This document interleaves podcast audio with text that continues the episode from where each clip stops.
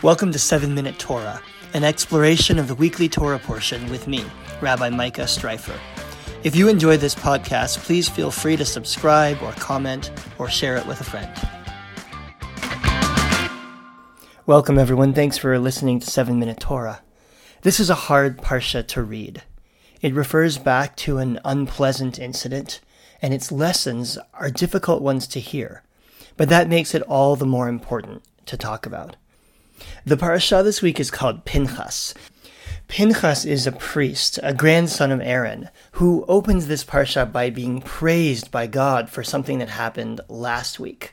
And the something that happened last week at the end of Parshat Balak is this. The Torah says, Vayeshev Yisrael b'Shittim, while Israel was staying at Shittim, a place in the desert, the people profaned themselves by whoring with the Moabite women who invited the people to the sacrifices for their God. It's kind of salacious, right? You have these Israelite men sleeping with Moabite women, and these Israelite men are then invited to go and worship the Moabite god. That's all background for what happens next. Still last week's Parsha, where Pinchas, remember that's who our Parsha is named for, son of Eleazar, son of Aaron the priest, took a spear in his hand, it says, and followed an Israelite man and a Midianite woman into a chamber. By the way, the Torah can't decide whether these are Moabites or Midianites, which probably indicates to us that there were two traditions, one about Moabites and one about Midianites. Either way, he follows them into the chamber, where he stabs them through the belly. Let's say mid act, mid sexual act. It's an extraordinary, unpleasant, awful incident Pinchas is often held up as the example of religious zealotry in Judaism, both by those who are condemning him and by those who are praising him. And among those is the beginning of this week's Parsha, where God praises Pinchas, saying, Hineni notenlo et briti shalom. I am granting him my pact of friendship, my covenant of peace forever and ever. So this is a very challenging portion where this man who is essentially a murderer is praised and rewarded for the act that he just performed. And further, the Parsha goes on to countenance a kind of holy war against Midian. I'm reading further. This is Numbers 25, verse 17. Tzror et Midianim vehikitem otam. Assail the Midianites and defeat them, for they assail you by the trickery they practiced against you at the incident of Peor. So let's take a step back and see what we have here. We have Israelite men sleeping with Midianite women and then worshipping their gods together with them. We have Pinchas killing two of them, a man and a woman, and then being praised for it. And then we have the Torah telling the Israelites to attack the Midianites because of the way that they tricked them, because of the way that they assailed us first. So now we have to ask ourselves the question what is the Torah talking about? What trickery, what assailing? All we saw in the story was a bunch of men sleeping with a bunch of women. But the author of the Torah believes that there's something deeper, something more nefarious going on here. And the commentators are very much aware of it. Rashi, who's the great 11th century French commentator of the Torah, says that the Midianites hifkiru benotehem, that they abandoned or sent their daughters to lead the Israelites astray. And the Ramban, or Nachmanides, who's a Spanish commentator that, that lives about a hundred years after Rashi, says that it was an evil plan to draw the Israelites away from God. So, are the commentators paranoid? Are they crazy? Maybe. There are some indications in the text of the Torah that this is actually a plot, that the Midianites were trying to lead the Israelites astray. But the question is, to what end? What's the good of a plot to get a bunch of men to sleep with a bunch of women? And why does that plot draw such a harsh condemnation from the Torah? The answer is actually hidden in the comment from the Ramban that I just read, where he says that this was a plot to draw the Israelites away from God.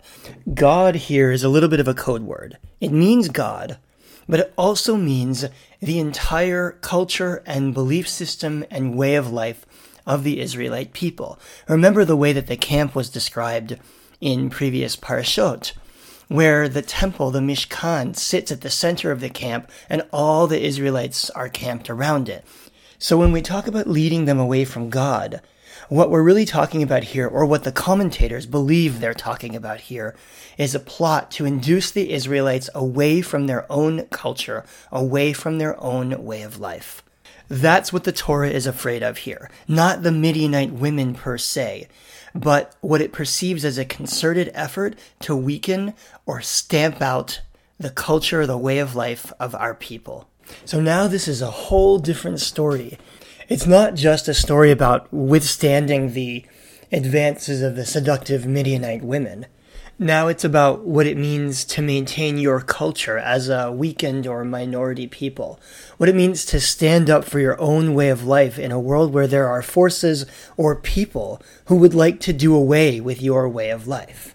And I'm thinking about this as a Canadian this week because over the last couple of weeks there have been two horrifying and gruesome finds of almost a thousand graves at residential schools, which were schools that Indigenous Canadians were forced into in what was essentially a project of cultural genocide over the course of a hundred years in Canada. This country went about trying to stamp out, to weaken the culture of its Indigenous people by forcing its children into these schools ripping them from their parents' arms and forcing them into an environment where they weren't allowed to speak their own language. They were not allowed to maintain their traditional names. And to boot, there was often not enough food, they were physically endangered, and this is the result. These mass graves of children are the result. Now, for those of you who don't live in Canada, whether in the United States or in the UK or elsewhere, we do have listeners all over the world. This may not seem immediately pertinent because it is a Canadian news story in many ways, and yet Canada is not the only country to have undergone a concerted project to destroy or weaken the culture of a minority group or an indigenous group.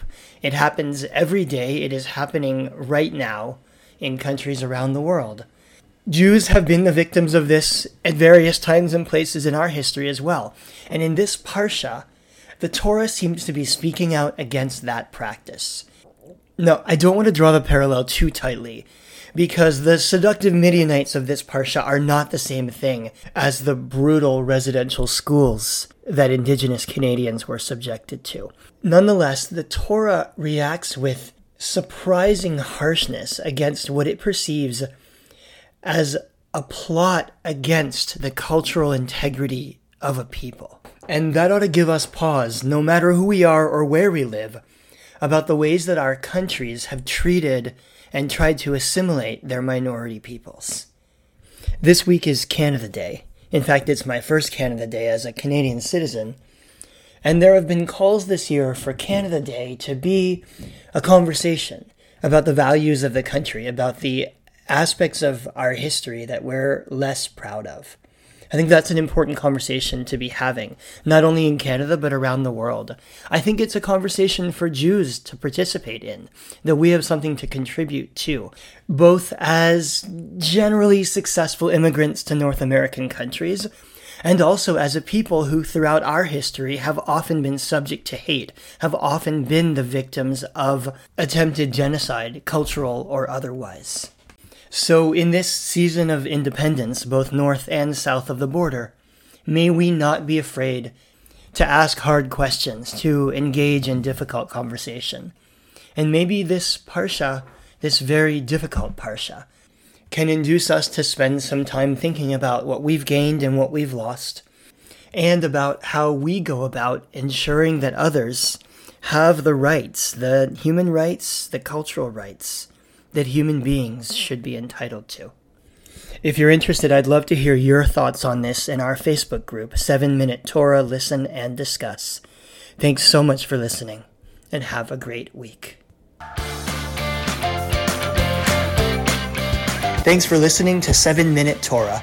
If you enjoyed this program, please leave a review or a comment, and please pass it on to a friend.